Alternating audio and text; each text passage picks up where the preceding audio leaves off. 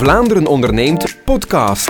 Inspirerende verhalen van en voor ondernemers. Met vandaag DewaRent uit Brugge, Eeklo en Aalter. Miguel, hoe is het verhaal van DewaRent eigenlijk begonnen? Hoe lang zijn jullie bezig en hoe is het idee ontstaan? Uh, wij zijn begonnen in twintig twaalf en het idee was eigenlijk gekomen om koelwagens te verhuren. Mm-hmm. Onder andere aan traiteurs, ook in de zomer, mensen die thuis een feestje doen. Evenementen ook. Evenementen, ja. ja. Dat was eigenlijk oorspronkelijk de bedoeling. Waarna dan wij de publiciteit maakten om eh, naar andere mensen toe.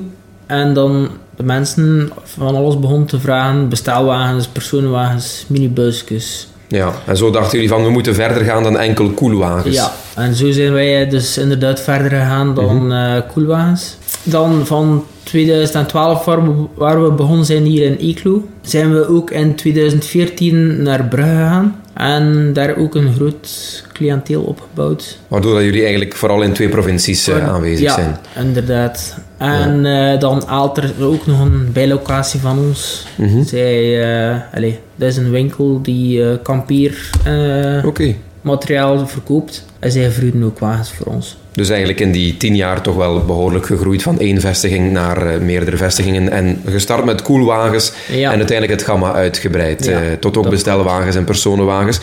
Uh, dat betekent ook, Miguel, denk ik dat niet alleen particulieren, maar vooral ook bedrijven bij jullie kunnen aankloppen? Ja, inderdaad. Dus particulieren hebben we meestal in het weekend mensen die verhuizingen doen. Of allee, vooral dan de zaterdag of een ander werkje moeten doen. Die hebben dan meestal bestelwagens uh, in het weekend.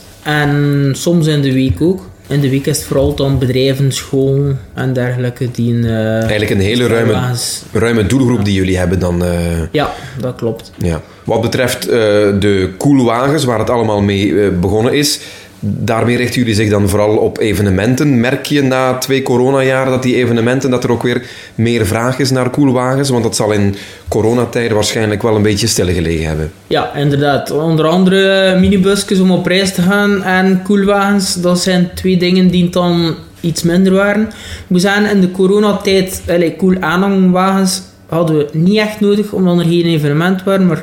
De rest van ons gamma hebben we vrij goed kunnen verhuren aan een ander publiek dan. Ja, dus jullie hebben eigenlijk die volledige periode mooi kunnen overbruggen, zeg maar. Ja, ja, ja, dat klopt. Uh, sowieso uh, minibusjes was dat voor een ander publiek, onder andere bedrijven, mm-hmm. die meer minibusjes nodig hadden, omdat ze met minder mensen er mochten inzitten. Juist, juist, ja. En koelwagens ook, omdat er meer dingen aan huis geleverd werden. Ja.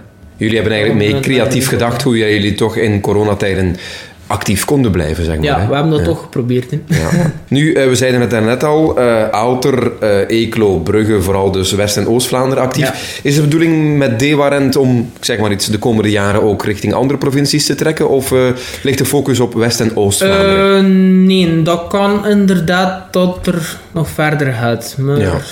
Het behoort tot de mogelijkheden, maar uh, ja. het is al druk genoeg. Dan bekijken we nog uh, ja, de ja. komende jaren. Het is op dit moment al druk genoeg ja, ja, met, ja. met uh, die vestigingen.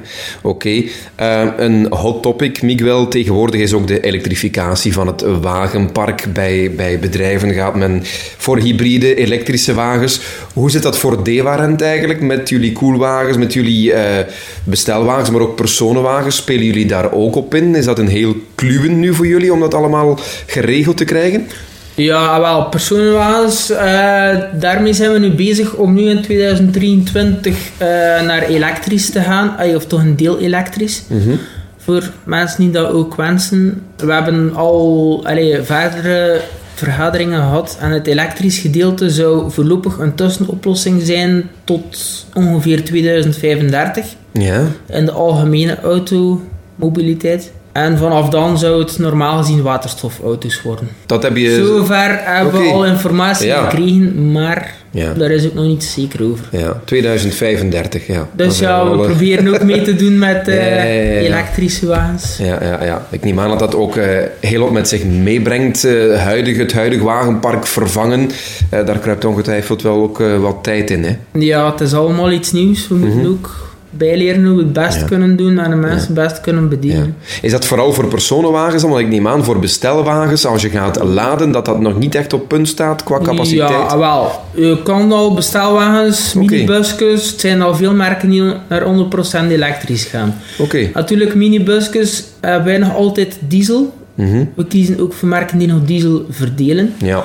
Omdat je uh, minibusjes die in de buurt rijden, is allemaal geen probleem. Maar mensen die dan op reis gaan, is wel een probleem. Nee, omdat het ja. rijbereik nog te beperkt ja. is. En zeker in een minibus, als je met het hele gezin op vakantie gaat, ja, hoe meer, meer personen in de wagen, hoe lager het uh, rijbereik ook, neem ik aan. Hè? Ja, dat klopt. Zie je dat in de toekomst dan ook wel uh, gunstig evolueren, die minibusjes aan bestelwagens? Dat zal wel veranderen en verbeteren, ja. maar... Die zijn er ja. nog niet klaar voor. Ja. Personenwagens wel, grotendeels. Op ja. bestelwagens en minibusjes nog niet. Ja.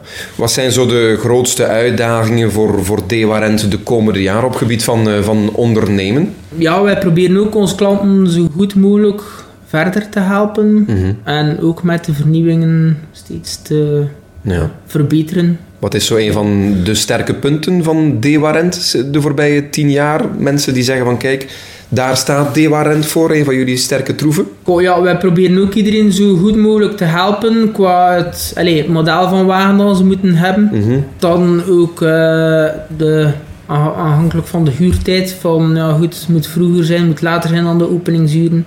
Okay. Proberen we te, uh, allez. flexibel uh, op te stellen. Ja, ook. Zo goed mogelijk... Uh, ja. te bekijken ja. wat we kunnen doen voor iedereen. Wat brengt de toekomst? Uh, hoe zien jullie DewaRent uh, de komende jaren uh, evolueren? Zijn er nog bepaalde dromen die jullie willen verwezenlijken?